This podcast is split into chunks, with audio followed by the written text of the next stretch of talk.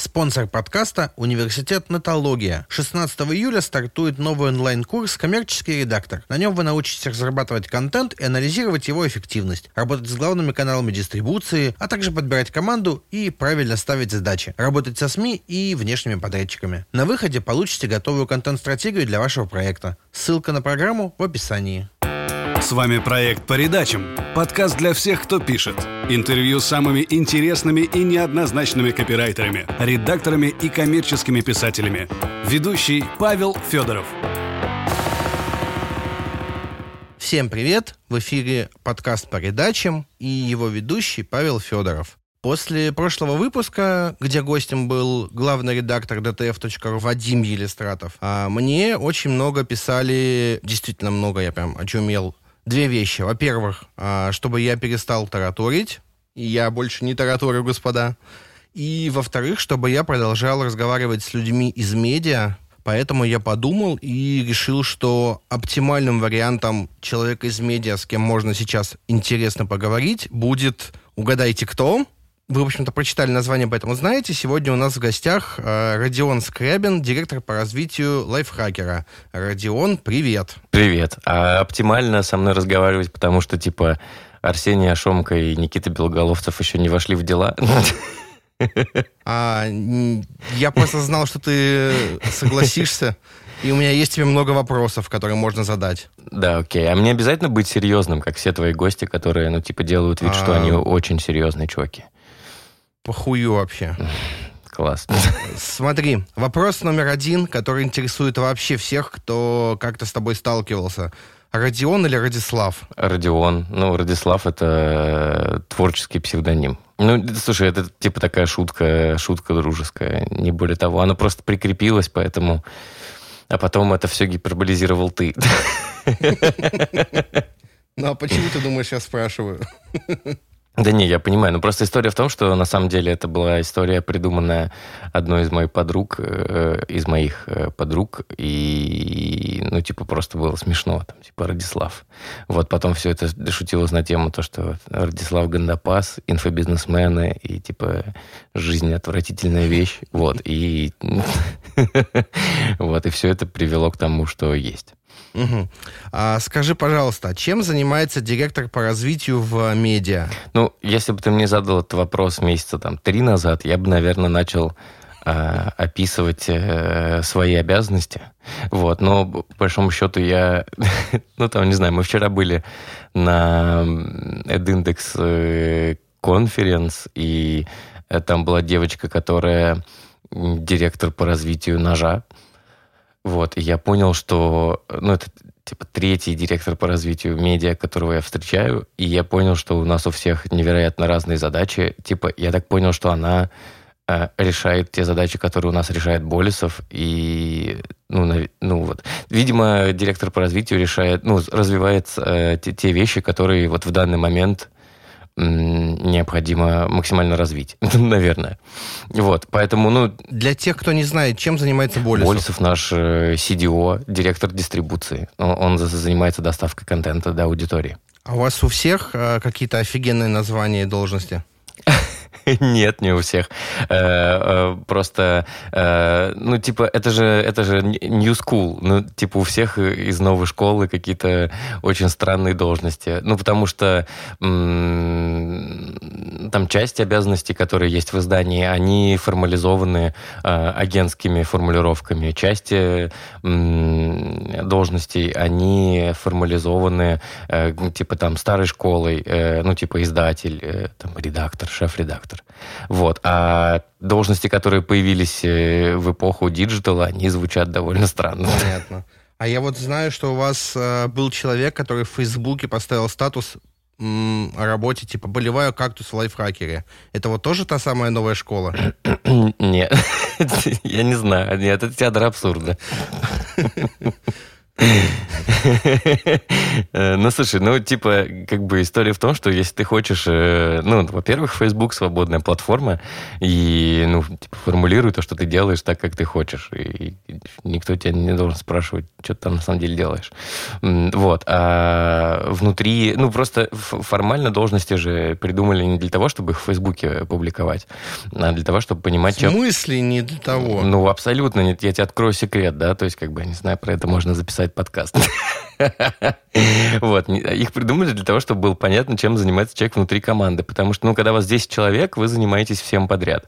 Когда у вас, там, не знаю, 30 человек, 50 человек, э, и ты не всех знаешь в лицо, э, и, или там у вас распределенная команда, нужно понимать, э, кто что делает. И, и поэтому слово, ну, там, типа вот это ужасное chief английское в должности, оно говорит о том, что, ну, вот, типа, первые два слова, да, типа chief, ну, там, у Сереги, типа, Chief Distribution, вот, значит, что если какие-то вопросы с дистрибуцией, можно прямо сейчас к нему идти и разбираться, и он там, типа, все разрулит. А, понятно. Ты сказал, что знаешь трех директоров по развитию в медиа. Это кто? Ну, вот вчера, честно говоря, не зап... Блин, слушай, это, ну, звучит очень зашкварно, типа, я не запомнил э, как зовут девочку. Я помню, что зовут Олеся, я не запомнил, как у нее, как у нее фамилия. Я знаю, что она раньше занималась э, СММом в мейле, а сейчас она директор. Ты мог просто сказать девочка Олеся, ну или просто Олеся без Олеся. фамилии. Окей, девочка Всем Олеся. плевать. Девочка Олеся из «Ножа». Вот. И Ксюша, которая Суворова. Угу. Вот. А, я, я уверен, что есть кто-то еще, но а просто я же не могу знать всех. А третий я. Угу. Окей. Скажи, пожалуйста, почему, если где-то в России есть конференция по маркетингу, медиа, дистрибуции, ты там обязательно выступаешь? Как так вышло? Ну, это тоже гипербола. Ну, типа, на самом деле это не так. Э, если она совсем зашкварная, меня там нет. Вот. Или там инфобизнесмены. Ну, то есть, типа, последний раз, знаешь, у меня была история э, где-то, наверное, месяц назад, э, без фамилий, но просто люди, которые были на конференции вместе со мной, были настолько омерзительные, что я написал организаторам, что больше, извините, ребят, вы, конечно, вот вы непосредственно классные, но те, кого вы позвали, я это сформулировал следующим образом. Вы легитимизируете говноедство, вот, и я больше не буду участвовать в ваших мероприятиях, потому что, ну, типа, я не согласен стоять в одном ряду с этими людьми, и мне стыдно, что наше издание в одном списке с этими людьми. Я просто узнал об этом, ну, поздно, там, типа, не было какого-то сформированного до конца списка, или я просто его там, проглядел. Ну, в общем, на конференции мне было очень неудобно и так далее. А вообще, ну, это одна из, из э, из моих странных задач, ну, типа из моего странного списка задач директора по развитию заниматься нашим паблисити и ездить на конференции в том числе. Отлично. Но сейчас их гораздо меньше. Почему? То есть в этом году мы решили немножко поменьше, потому что мы поняли, что очень большое количество конференций из прошлого года были совершенно бесполезными. Ну, то есть они не принесли нам никаких клиентов, они не принесли нам никаких полезных контактов с рынком, типа мы ни с кем не познакомились, ничего полезного из этого не вытащили. И третье, они не принесли нам сотрудников. Ну, то есть это какие-то возможно, там, не знаю, региональные конференции, которые нам могут дать э, удален, удаленщиков. В этом году мы оставили только те, которые нам очень понравились в прошлом году, и, или на которые я не успел, потому что ездил на какие-то другие, ну, и там интересно. Э, и, ну, и стандартный набор, знаешь, там, типа всякие угу. топ-10 крупных конференций России. Вот. И, ну, а вообще у меня метафора следующая. Ну, в прошлом году э, там, типа наша рок-группа собралась, э, написала альбом, и мы поехали в гастроли с этим альбомом. Вот. А сейчас у нас... Э, ну, то есть все песни мы уже хорошо спели, их все знают. Что я, в общем, ну, так, вижу то, что рынок более-менее понимает, о чем мы разговариваем и там, типа, какая у нас коммуникация.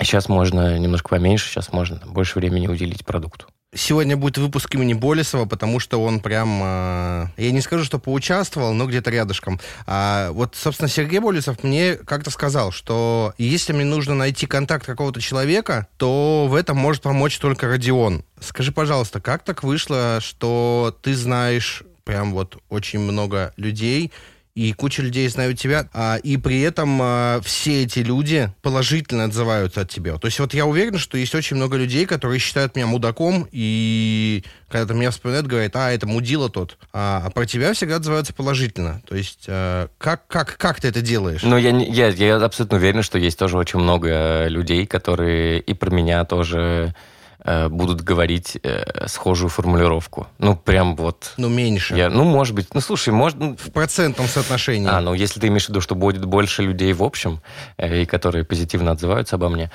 Слушай, однажды меня позвали читать лекцию про нетворкинг. Вот. И, ну, там была очень смешная история. Мне позвонили организаторы, знакомые, и сказали, слушай, чувак, у нас тут, типа, должна была быть платная, платная конференция с дорогущими билетами, и вот э, и называют фамилию э, бизнес-тренера, э, инфобизнесмена, который читает лекцию про нетворкинг. И вот, типа, он нас кинул. Ты можешь приехать прочитать лекцию за него?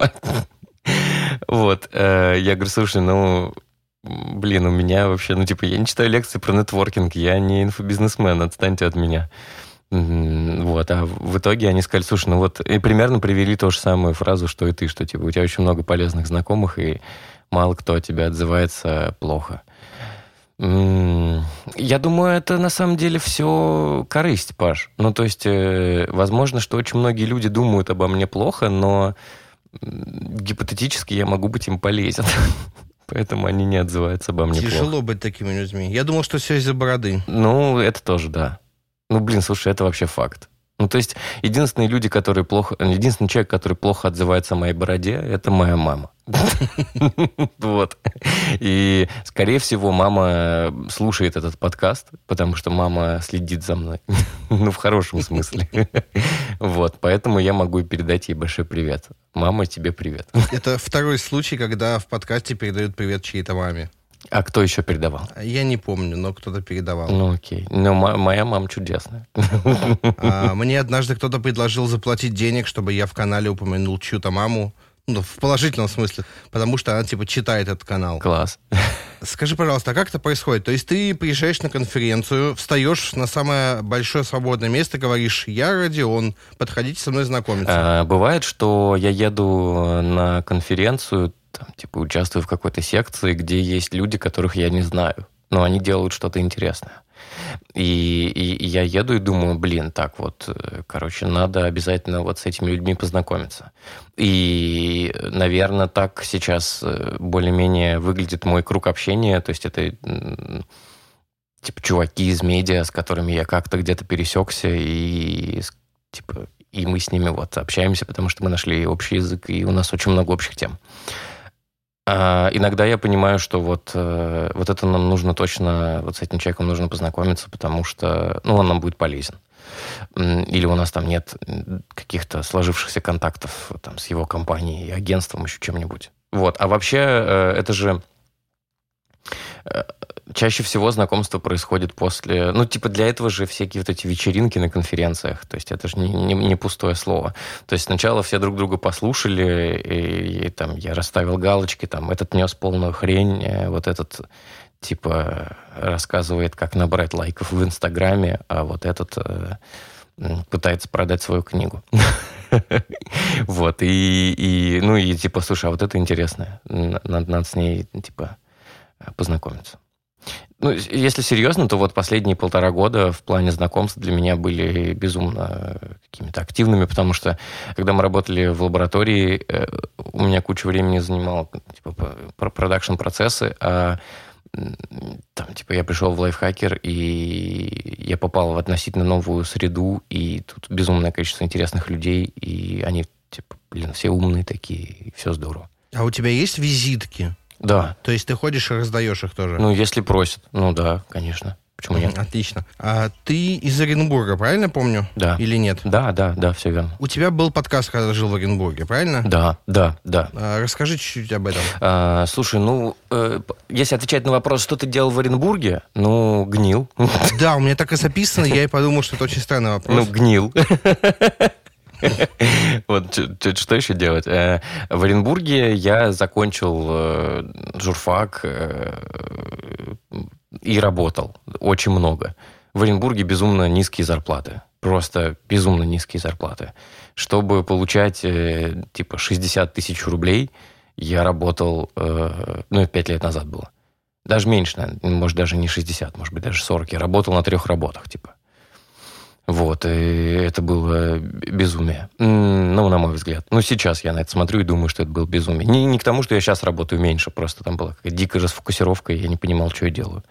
В основном я работал в медиа, я там был ответсеком в газете, я работал в типографии верстальщиком, я там какие-то газеты выпускал, работал на телеке, на радио. Ну вот подкаст родился из-за того, что мы работали долгое время на радио. У меня был...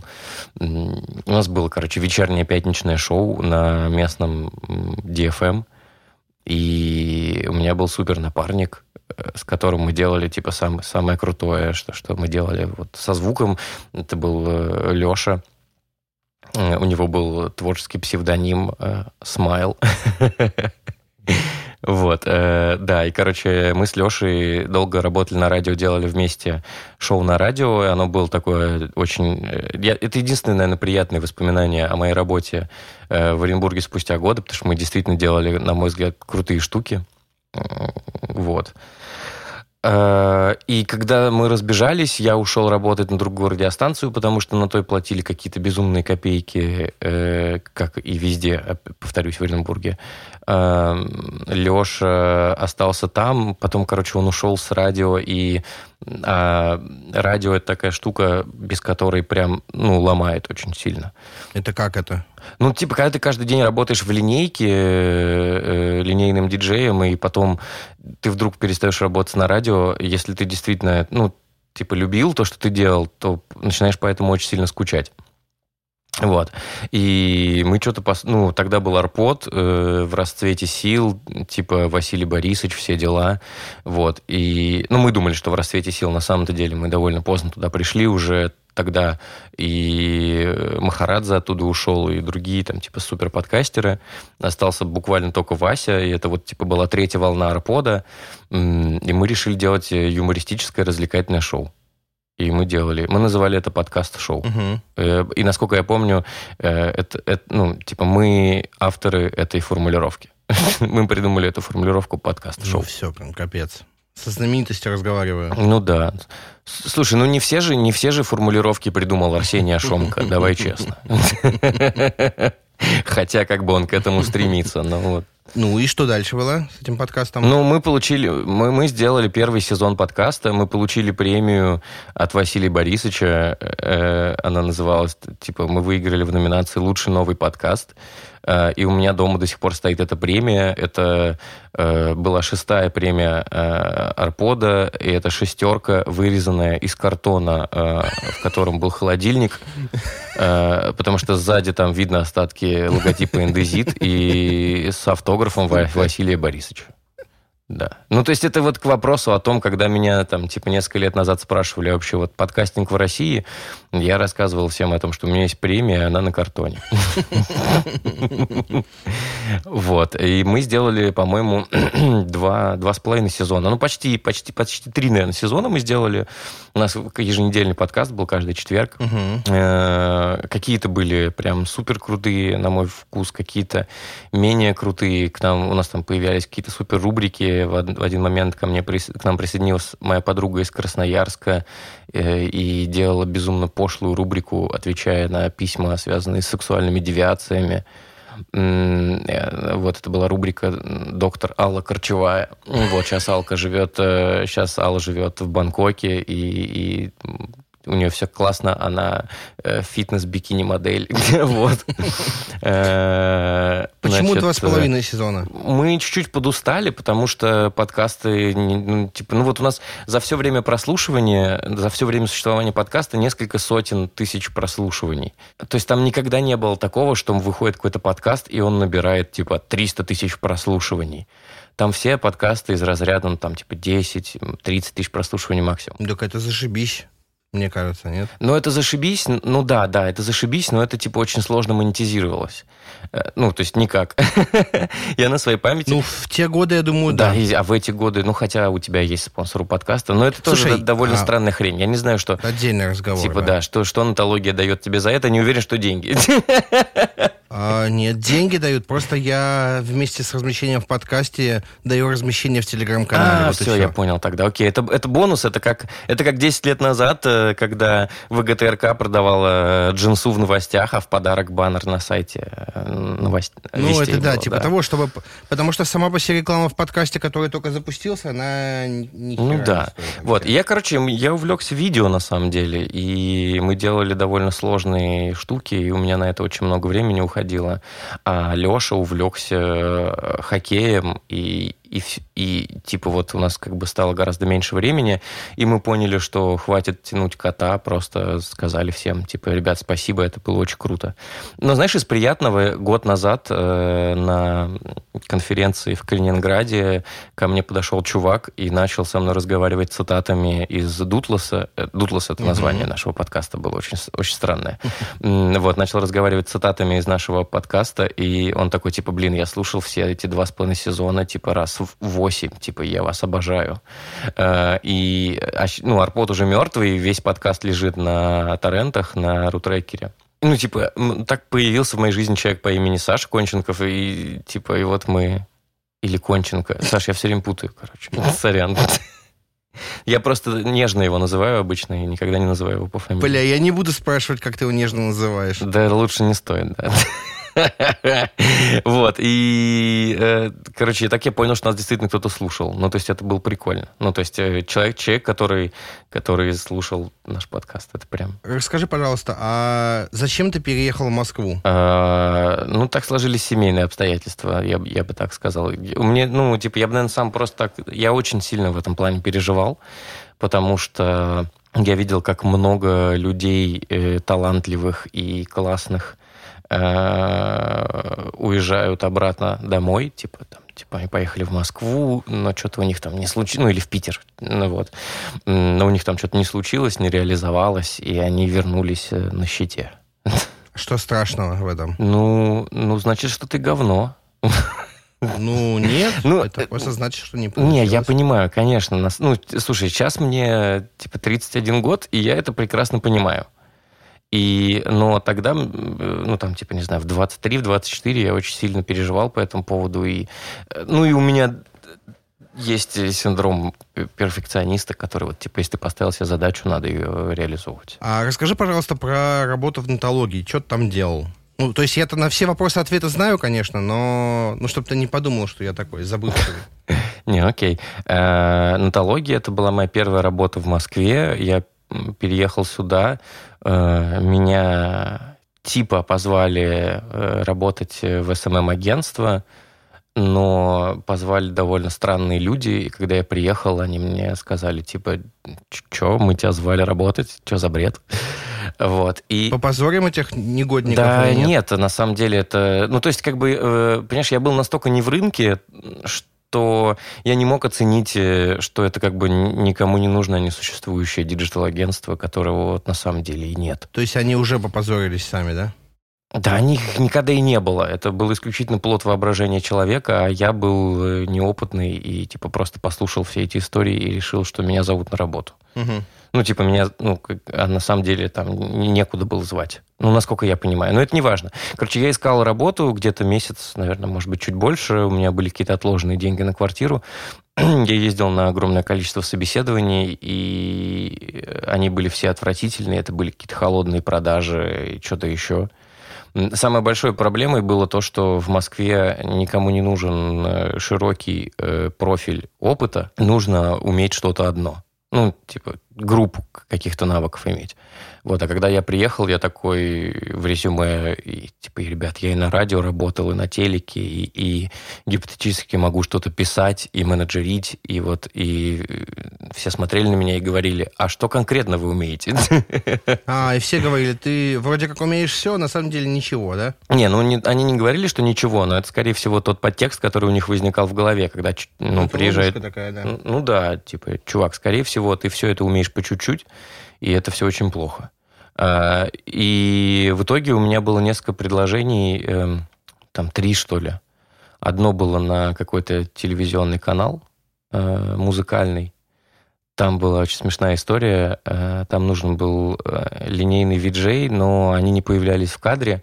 Они ставили плейлисты, обрабатывали заявки и вели текстовый чат. Мгм.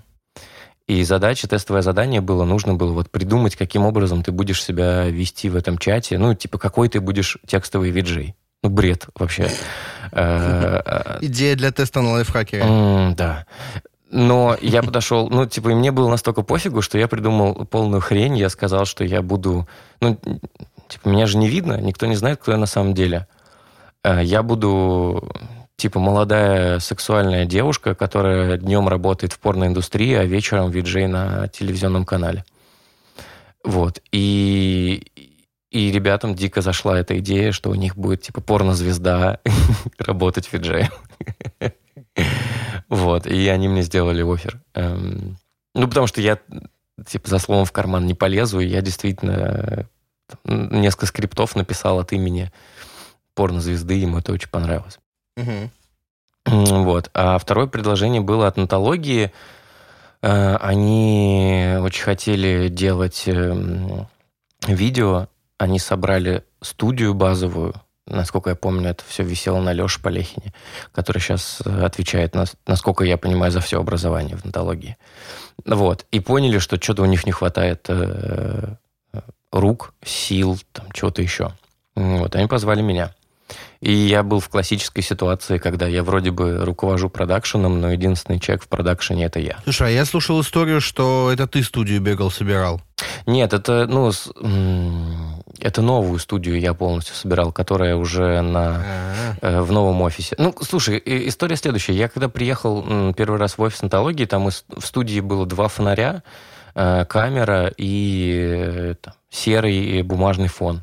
Вот. И И Максим Спиридонов. Ну, Максим, конечно. А, нет, Максима не было, они с Юлей были в кругосветке, и я его увидел только когда у меня закончился испытательный срок. Мгм.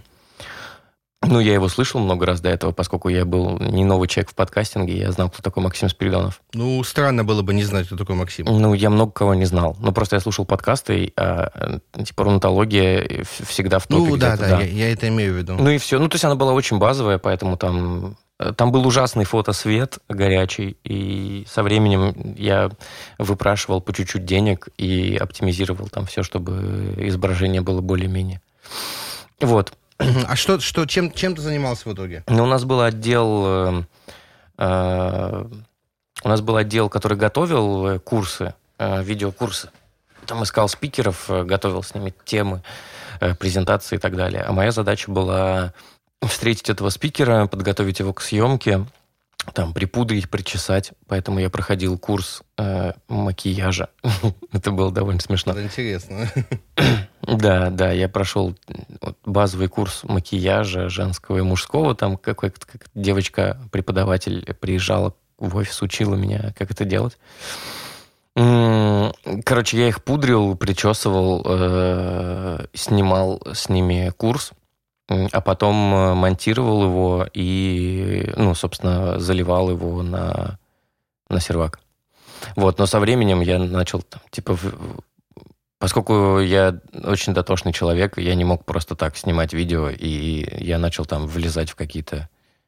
Типа, ребята, вот это, давайте попробуем сделать это иначе, давайте сделаем лучше. Ну, и у меня была задача постоянно оптимизировать картинку, делать что-то там, типа, интересное, добавлять графику. Вот, но у нас это поперло, и, там, типа, вроде на рынке был неплохой резонанс, и со временем я начал мне разрешили нанимать людей и с- строить продакшн побольше.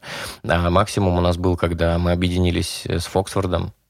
Вот, и там у нас было огромное количество людей, потому что э, нам мы переехали в новый офис, построили кучу м, студий небольших для трансляций вебинаров Фоксфорда и две больших студии, одну для съемок нотологии, а для, другую для прямых трансляций и для Рунет сегодня. Вот. И это, наверное, был самый такой, самый сложный в эмоциональном и физическом плане для меня проект, потому что ну, я буквально там двое или трое суток э, ночевал на работе, потому что мы монтировали эту студию, собирали, что там была интерактивная стена и вот это вот все. И нам нужно было в понедельник делать первую трансляцию с Максимом, и это было такое безумие. А сколько у тебя было человек, когда ты уходил? По-моему... В отделе? Нас четверо было. Я и еще трое. Ну, потому что со временем... Ну, то есть а, изначально я... У меня были и ребята, которые занимаются онлайн-трансляциями, и ребята, которые занимаются видео. Потом э, онлайн-трансляции от меня отделились, потому что там был вполне себе э, крутой специалист Ваня, и он по-моему, до сих пор там работает. И у меня осталось только три моих вот видеопродюсера. А, нет, я вру тебе, у меня был еще дизайнер в штате свой, и, по-моему, у меня был... Марина? Сейчас... Да, да, да, Марина. Ну, то есть, да, Марина перешла потом ко мне в штат, и, и по-моему, у меня еще свой копирайтер был Карина. Я не помню, Карина, по-моему, ко мне относилась, да. Mm, да, да, да. Марине привет, Марина, ты чудесная. И Карине тоже привет, они обе прекрасные. Ну, с, Кари... с Кариной я не знаком. Ну, это твои проблемы. А, логично. Карина прекрасно. А, смотри, в Нотологии ты занимался видео, а потом ты вместе с Сергеем Меньшиковым основал компанию «Лаборатория новых медиа» и стал еще больше заниматься видео и продакшеном, так? Угу. Ну да, я тогда думал, что... Рассказывай. Ну, мне, меня очень э, увлекала идея нативных интеграций в видеоролики. Меня очень увлекала идея создать новые медиа в видеоформате. Ну, естественно, меня очень вдохновлял опыт э, Tiger. И Сергей предложил сделать лабораторию и запустить несколько вот таких э, социальных медиа и начать туда интегрировать э, бренды и, ну, собственно, вот построить всю эту историю. Лаборатория состояла из э, продакшена, Э, большой, в итоге большой довольно команды, которая делала много видеоканалов, удаленки из э, менеджеров э, вот, пабликов и отдела дистрибуции, угу. который типа занимался распространением контента. Вот, и мы сделали кучу роликов у меня там. В итоге, на тот момент, когда я уходил, их было значительно больше ста. Ну, с, с, с рекламными интеграциями. Угу. А подписаться сколько было? Там не, не очень много. Ну, то есть там не было таких, что... Ну, это была одна из проблем, ну, которая меня очень сильно мучила. Ну, в том плане, что мы пришли э, на YouTube в тот момент, когда уже было довольно сложно расти. Ну, то есть там сегодня вырасти на YouTube значительно сложнее, чем э, 6 лет назад, 5 лет назад. Вот. И каких-то... Ну, то есть там были каналы статысячники некоторые, по-моему. А может и нет. Нет, по-моему, до 100 тысячников не было. Нет, там были все чуть-чуть меньше 100 тысяч, по-моему, что-то такое. Вот, а видео очень хорошо росли в соцсетях, там типа в Одноклассниках они бомбили, во ВКонтакте. Э, потому что в Одноклассниках только запустили видеоплатформу, во ВКонтакте только оптимизировали всю эту витрину и прочее, и прочее. И там все это хорошо росло, а на Ютубе не очень хорошо росло. Погоди, то есть ты сейчас мне хочешь сказать, что вы серьезно пользовались Одноклассниками? Мы серьезно продавали... Ну, то есть там это было пакетная, пакетная продажа видео во всех соцсетях. И да, серьезно продавали в Одноклассниках. Ты первый человек, который признается в таком, вот мне лично. Да, ну слушай... Э, я не говорю, что этим никто не занимается, я просто говорю, что ты первый Это вопрос честности. это, вопрос, это, это вопрос честности. Да, мы продавали просмотр в Одноклассниках, и так делают очень многие. Ну, потому что в Одноклассниках действительно, ну, там, э, то, что... Э, я, я не знаю, как сейчас, э, но э, два, два с половиной года назад видео в Одноклассниках очень быстро росло. А, слушай, я зашел месяц-полтора назад в Одноклассники, что-то там мне надо было, я не помню. Вот что-то я поугарать решил, видимо. И мне просто раздел с трансляциями, я зашел, первая же трансляция, сидит э, женщина и ногти себе делает. Uh-huh. А, сидит, просто делает ногти, слушает музыку, подпевает, ее смотрят пара сотен тысяч человек, по-моему может и нет, ну, короче, может, пару сотен тысяч просмотров, а в комментариях идет э, гигантский срач о том, нормально ли быть э, геем и все такое, потому что, оказывается, это мужик. Ну, ты зашел в титульную трансляцию Одноклассников, я бы так сказал. Это, это, а, да, это наверное, идеальный, там за нее моли... идеальный вариант. За него, за нее молились, я не это знаю. нормально. А, это было очень странно. Скажи, пожалуйста, а почему ты ушел из лаборатории? Я единственное сначала вернусь к, вот, к, к твоему тезису про трансляцию Давай. в Одноклассниках. Я всем искренне рекомендую канал Дениса Чужого. Вот, потому что у него есть шоу «Класс народа», и, и оно гениальное. Денис отслеживает ком- Денис да, классный, Денис просто божественный. Вот, он... Я хочу Дениса пригласить в подкаст. Да, тоже. классно. Он, он, наверное, будет смешнее, чем, чем остальные. Вот. И у Дениса есть там рубрика «Классовая ненависть», где он вот собирает кусочки трансляций из одноклассников. Это действительно... Класс народа. Нет, нет, шоу «Класс народа», а в нем внутри есть рубрика «Классовая ненависть». а Она про куски трансляций. И э, то, что творится в «Одноклассниках» в трансляциях, это действительно ужасно. Я считаю, что как, раз э, э, вот, вот на это нужно обратить внимание правительству Российской Федерации и Роскомнадзору. Ну, потому что вот это как раз и убивает нацию. То есть заблокировать к хуям одноклассники, Ну, не, да? не то чтобы заблокировать, но просто запретить онлайн-трансляцию. Просто, просто, просто закрыть. Нет, нельзя закрывать одноклассники. В одноклассниках есть много чего, э, ну, там, типа рабочего. Ну, то есть, в общем-то, они должны существовать. Это я, э, то, к чему я научился в лаборатории, это с уважением относиться к социальной сети Одноклассники, которую я тоже в свое время э, не, не очень воспринимал серьезно, но потом я довольно плотно пообщался со многими менеджерами, которые работают э, внутри, и понял, что там есть свои задачи, которых мы просто не понимаем, потому что мы не целевая аудитория. Слушай, у моей злобы к ним есть рациональное зерно. Это единственная соцсеть, единственный сайт, где меня, сука, четыре раза взломали. И даже сменили, сменили даже почту, пароль и телефон. А, привязали Самарский Теле2. Я думаю, ты, ты сам виноват. То есть, как бы, Ну. надо ставить нормальные У пароли. меня был 20-символьный пароль рандомный. Это очень мало для одноклассников. То есть, нужно минимум 42. Нужно минимум 42... кверти 1, 2, 3, 4, 40 5. Нет, там нужно, значит, 42 символа, и чтобы у них был, они были разного регистра, использовать спецсимволы и, и цифры. А лучше подключить двуха- двухфакторную авторизацию. Или трехфакторную. Ну, А, там а нужно она, она там есть? А, Я не знаю. Ну, то есть... А, зубы мне не заговаривай. Почему ты ушел из лаборатории? Да я не заговаривал, просто действительно интересный тезис. А, Возвращаясь к нему. Э, Ну, я устал. Э, С одной стороны, я устал, потому что... Ну, слушай, вот официальная формулировка была следующая. Первое, я подустал. Второе, э, у меня закончились интересные задачи. Ну, то есть мы сделали очень много всего, заработали денег, и я два или три месяца пытался найти себе интересные задачи внутри, ну, потому что я мог э, себе это позволить. Ну, типа я Сооснователь. чем, чем, чем, чем-то управлял там, да. Э, И ничего не нашел. И я понял, что там остались какие-то мелочные задачи, которые вот меня лично ни- черта не вдохновляют. И только вчера просто говорил с Костей Волгаповым на эту тему из э, Плеерса, что для меня очень важно... э, Я не из тех, кто вот пришел на работу, отработал и ушел. Мне очень важно, чтобы мне... Чтобы я любил то, чем я занимаюсь. Мне это было очень интересно, потому что я либо на 150% погружаюсь в то, что я делаю, либо я вообще не делаю это. Ну, я тебя понимаю. Вот. Но это типа звучит довольно пафосно, э, если, если ты из тех людей, кто обо мне плохо отзываешься. Ну вот, это звучит пафосно со стороны. Те, кто со мной работали, наверное, знают об этом, потому что я там типа, 24 часа в сутки онлайн и всегда стараюсь делать то, что я делаю, ну, по- как, как минимум, чтобы не было стыдно мне. Мгм. Вот. Получается, ты уходил в пустоту. Ну, нет, э, Серега... по- А, из лаборатории уходил в пустоту? Да, да, да, да, да, да. А, из лаборатории? Нет, я не уходил в пустоту. Я... Слушай, это очень страшно, я бы не смог. Я считаю, что большинство людей, которые пишут э, в Фейсбуке о том, что они уходят в пустоту, просто не готовы официально заявить, куда они Что куда их они уволили, да?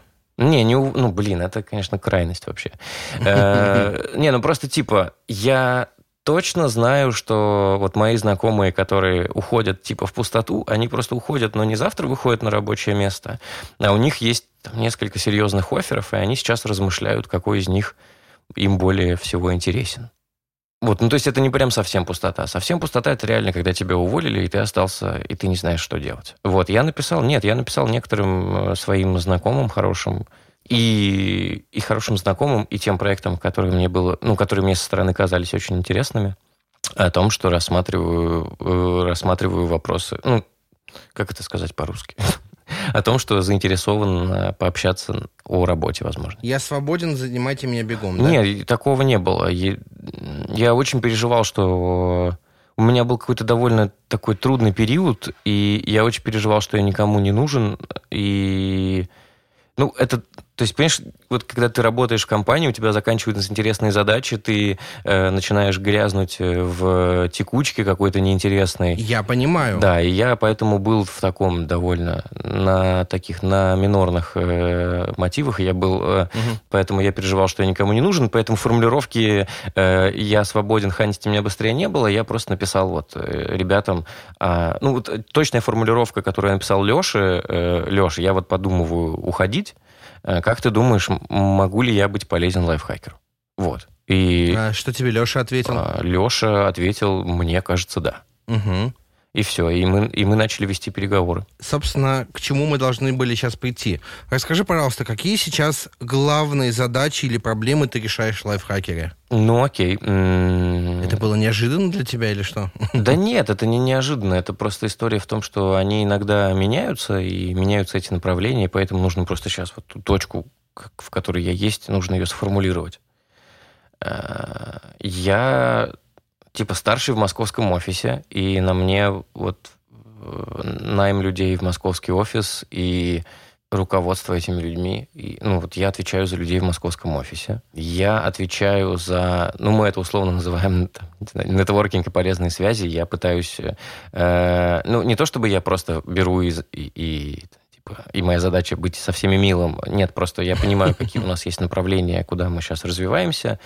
И поэтому я ищу людей, которые, с которыми интересно на эту тему пообщаться, которые могут что-то посоветовать, рассказать и так далее. Я занимаюсь э, коммуникацией по самым нашим большим э, коммерческим проектам, которые типа огромные э, или супер крутыми клиентами, или в тех сегментах, в которых мы еще ничего не пробовали. Я стараюсь подтягивать какие-то партнерские отношения, которые могут быть нам полезны. Ну, то есть вот ищу какие-то партнерские связи, которые, возможно, нам что-то дадут. Ну и поблизости, ну то есть угу. такая история. Я, может быть, что-то сейчас не сказал, потому что это не делится на, там, типа, сегодня я буду заниматься только этим, а завтра я буду заниматься только этим. У меня вот... Ну это понятно. У меня есть э, там, список э, наших стратегических важных моментов, которые мы с Лешей постоянно обновляем и там добавляем, что-то вычеркиваем. Э, и я все время думаю о них и пытаюсь каким-то образом сделать лучше или приблизить тот там, какой-то прекрасный момент. Ну, я надеюсь, что я помогаю Леше.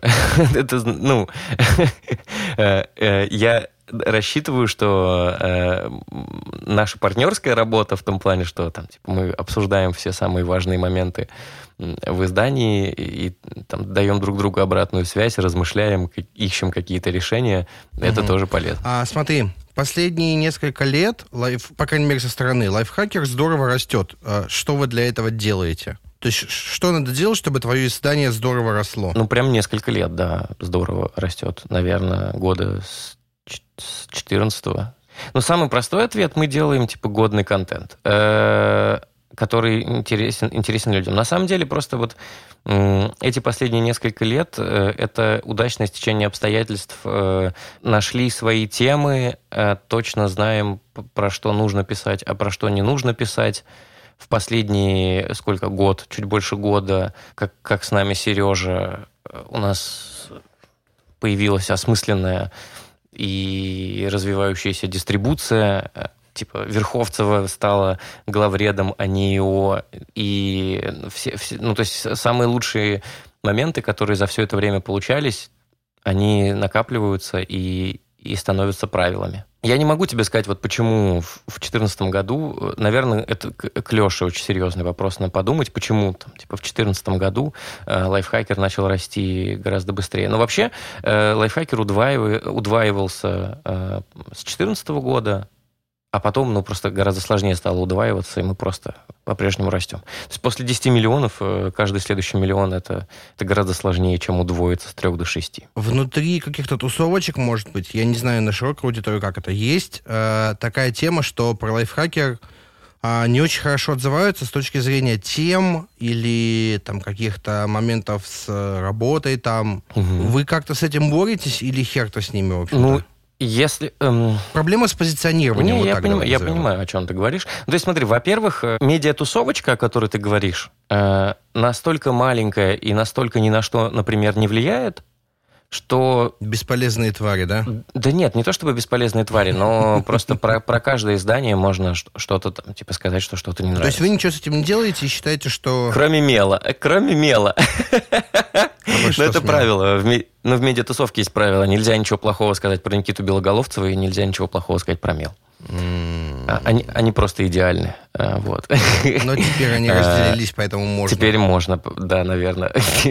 А, значит, э, опять же, во-первых, ну и что? Это первое. Ну, это как-то влияет на наше желание работать у нас авторов. Наверное. Но не, не могу сказать, что как-то очень сильно.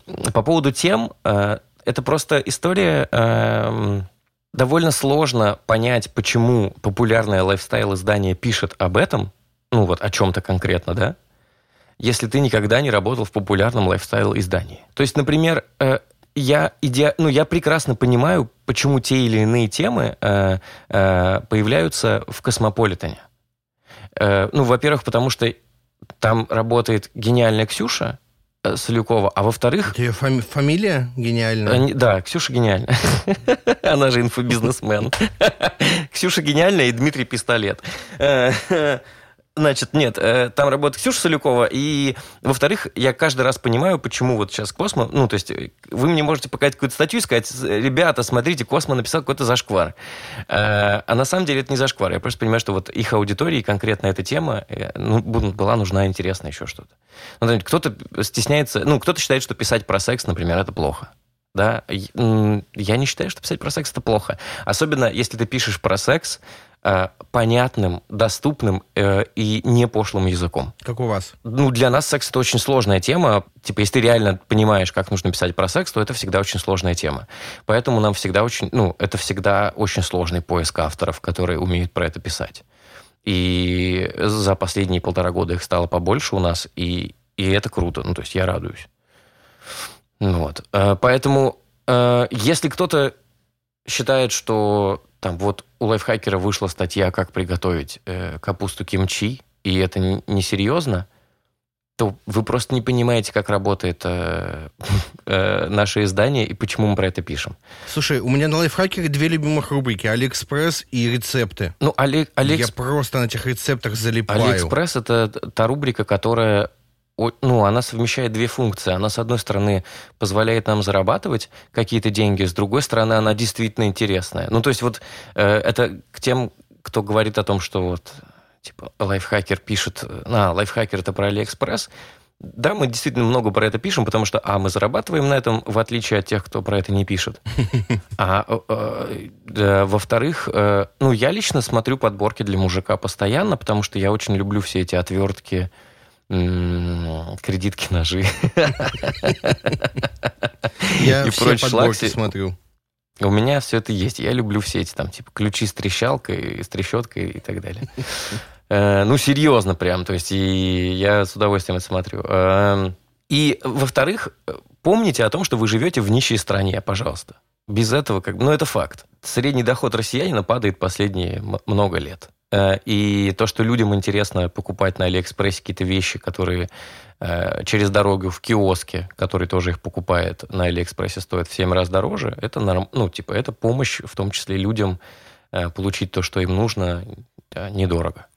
Поэтому вполне себе в концепте нашего издания. Ты недавно вместе с ребятами запустил конференцию «Мех». Это, вот как я понял, конференция про маркетинг, но смешно рассказываете. То есть, что это такое? Это попытка создать свой собственный TED? Или... Ну, она случайно стала похожа на TED, потому что... Ну... У вас логотип даже похож. Да, чувак. да, да. Ну, Изначально мы просто придумали, вот э, год назад мы придумали эту идею. Мы с Арсением э, были во Владивостоке на конференции и начали э, и что-то шутили, ходили, гуляли по парку в ДВФУ на острове Русский, и нам было скучно, и мы разгоняли какие-то смешные истории про то, как формируются э, секции на конференциях. Мгм. Вот, то, там типа, что вот у таких-то спикеров плюс 2, а у таких-то плюс 5, и давай адекватно оценивать то, что мы с тобой-то точно на троечку, типа, и так далее. Вот.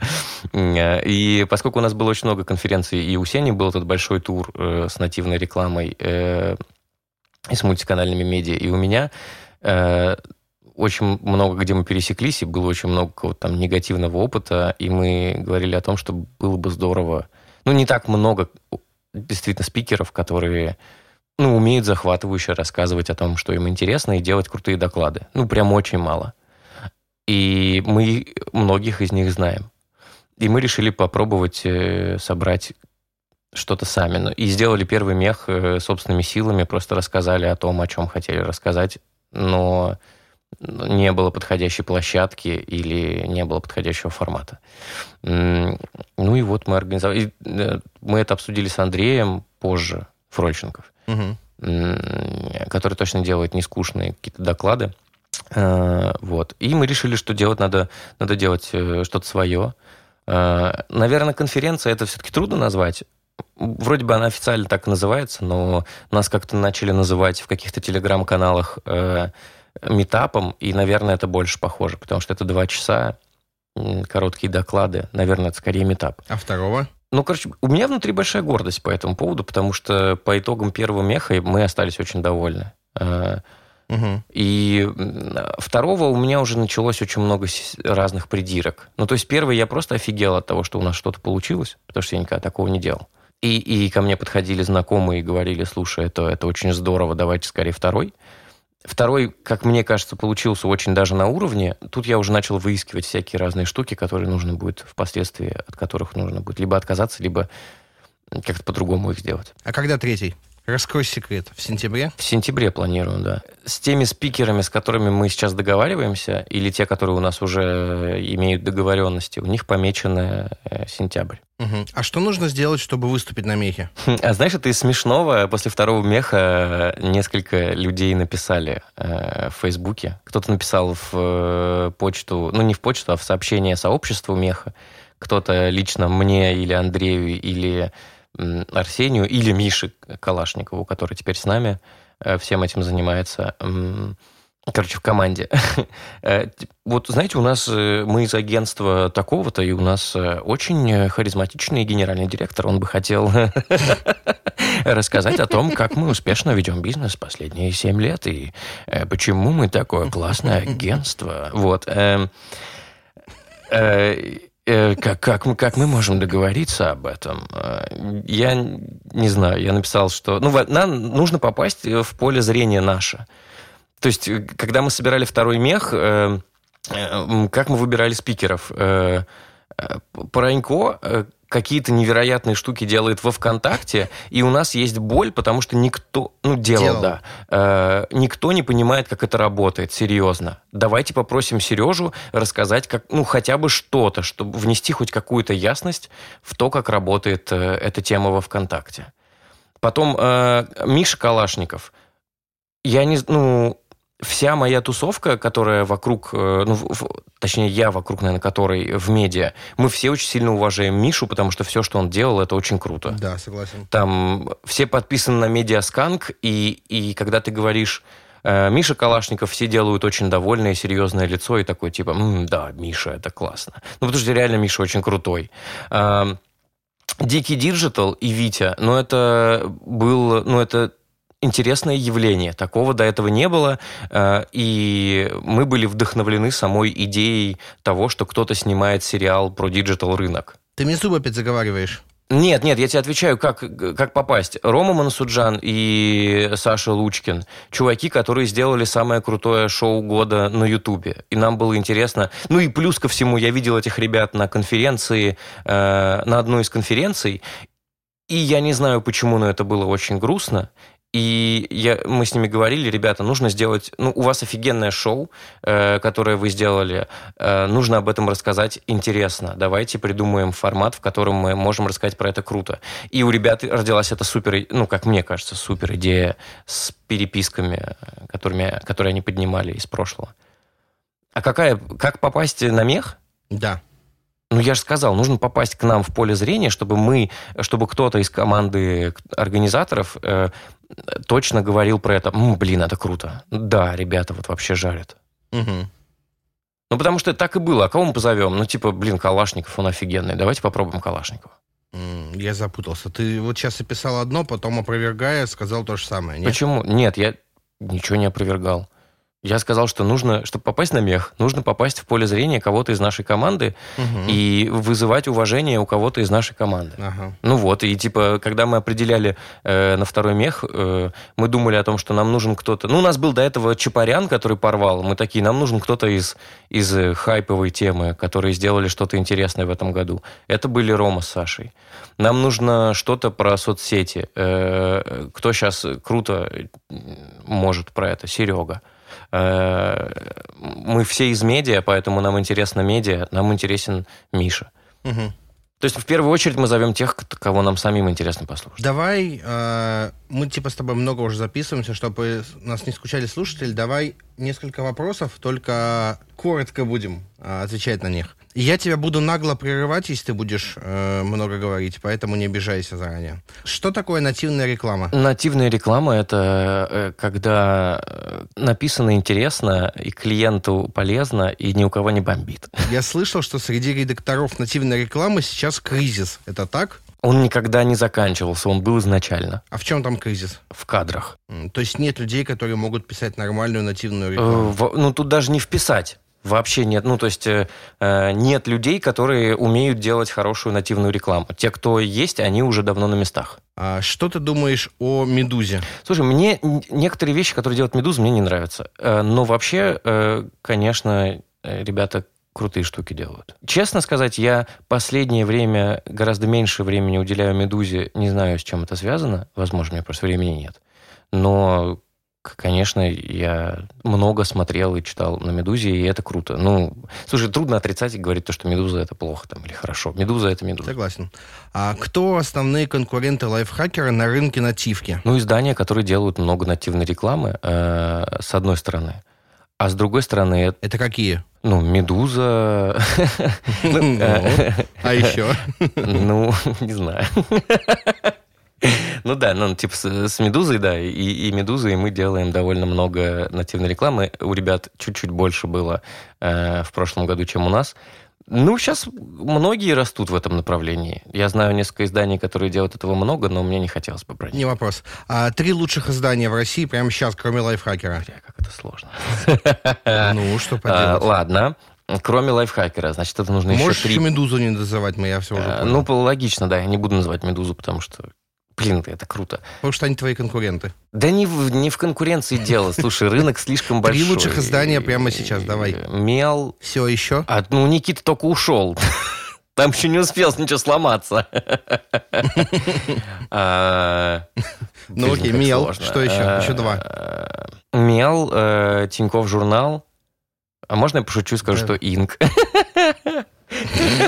Стой, погоди, для этого следующий вопрос есть. Ладно, окей. Э, э, Отвечает Александр Друзь. Это ужасно, слушай. Я не знаю, этот вопрос поставил меня в абсолютнейший тупик. Ну пусть, слушай, я недавно забалдел от некоторых статей у Skyeng Magazine. Пусть, пусть, пусть будет Лоли, привет. А, огонь. Три худших издания. Тут очень сложный вопрос, потому что очень часто э, эти, э, э, На твой взгляд. эти люди называют себя изданиями, на самом деле ими не являются. Ну, А вот, тут ты можешь назвать Медузу, если хочешь. Я не буду называть «Медузу» в худших, потому что они явно э, в, первом списке. Мы просто их не называли. Мгм. А, окей. э, Те, кто тебе не нравится. э, смотри, мне дико не нравится то, что делает э, с лентой Тодоров. Мгм, Раз. Ну, я не могу назвать ленту худшим изданием, потому что у ленты до Тодорова огромный бэкграунд, и поэтому, ну, я не могу сказать, что лента в худших изданиях может быть. Три худших издания, по мнению Родиона Скрябина, по состоянию на 17 мая 2018 года на 12 часов 25 минут. Э, РТ, э, лента и э, все издания, которые издаются на деньги государства российского. А, я заметил, как тебя тройки вводят в ступор, поэтому продолжим давай. А, три лучших автора, э, не считая авторов лайфхакера. А я не знаю худших. Ну, типа... Худших не буду спрашивать, не переживай. Ильяхов, ну, короче, мне очень нравится читать э, Макса. Я люблю, как пишешь ты. Э, и это сейчас не типа подкат из разряда, что я, что я, что я в твоем подкасте. Но я, правда, с удовольствием тебя читаю. Ну, и пусть будет Миша Калашников. Я с удовольствием читаю медиаска. Отличный список. Что должен сделать человек, чтобы ты сказал, нет, все, с этим мудаком я больше работать никогда не буду? Начал удалять посты в Фейсбуке. Эм, ну, наверное, это должен, должен быть какой-то зашквар. Ну, типа человек должен... Ну, э, давай так, он, он это, это чаще всего случается из-за лицемерия и не, нечестности. Ну, то есть вот если я понимаю, что человек мне говорит в лицо mm-hmm. одно, а делает совершенно другое, то вот с этим человеком не хочу иметь ничего общего. Я, я предельно честен. Стар, ну, я стараюсь быть предельно честным. И, и жду от этого от окружающих. Я понимаю, что это нереально, но это то мерило, по которому я э, стараюсь мерить. Ну, то есть, я, если я понимаю, что вот сейчас мне человек в лицо говорит одно, а потом говорит совершенно другое, или делает совершенно обратное, для меня этот человек закрыт. Угу. Медиа в России в кризисе? Ну, вся страна в кризисе, поэтому и медиа угу. тоже. А есть ли в 2018 году смысл запускать свое издание? Да, ну, можно же разные цели решать. Ну, то есть, запускать издание как бизнес, это очень сейчас... Э, э, сложная история. А если ты какой-нибудь э, функционер э, или представитель левого крыла Единой России, у тебя есть э, бюджеты, почему нет? Почему нет? Вот мне, мне есть смысл запускать сейчас издание? Тебе? Да, вот конкретизируем давай. Нет, я думаю, что у тебя и так все прекрасно. Тебе не нужно издать. Интересное мнение. А в каком редакторе ты пишешь текст? В бире. В чем? Ну, бир. Би бир. А, господи, бир. Ну, медведь этот красный, да. Да, я понял. А, отлично. Хоть кто-то без Google Доков. Итак, у тебя есть возможность пожелать что-нибудь слушателям подкаста. Можешь э, дать им какой-то совет, можешь э, сказать не пользоваться одноклассниками, можешь э, назвать худших авторов, что хочешь. Тебе слово. Мне когда спрашивают какие-то вот объемные и непонятные штуки, я всегда стараюсь скатиться в одну и ту же сторону. Пожалуйста, если вы делаете что-то, то делайте то, что вы любите, или то, что вам очень интересно. Потому что вы задолбали делать то, что вам не интересно, и то, что вы не любите, и вы делаете это плохо. Перестаньте. Остановитесь. Это очень хреново. А, спасибо, Родион. С вами был подкаст передачи, ведущий Павел Федоров, звукорежиссер Дмитрий Новожилов. А, всем пока, до встречи. Пока.